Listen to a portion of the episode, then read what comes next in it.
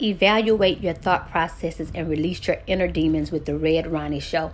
Go ahead, release those skeletons from your closet. Think deep about the things that you've done and think if you want to do them again.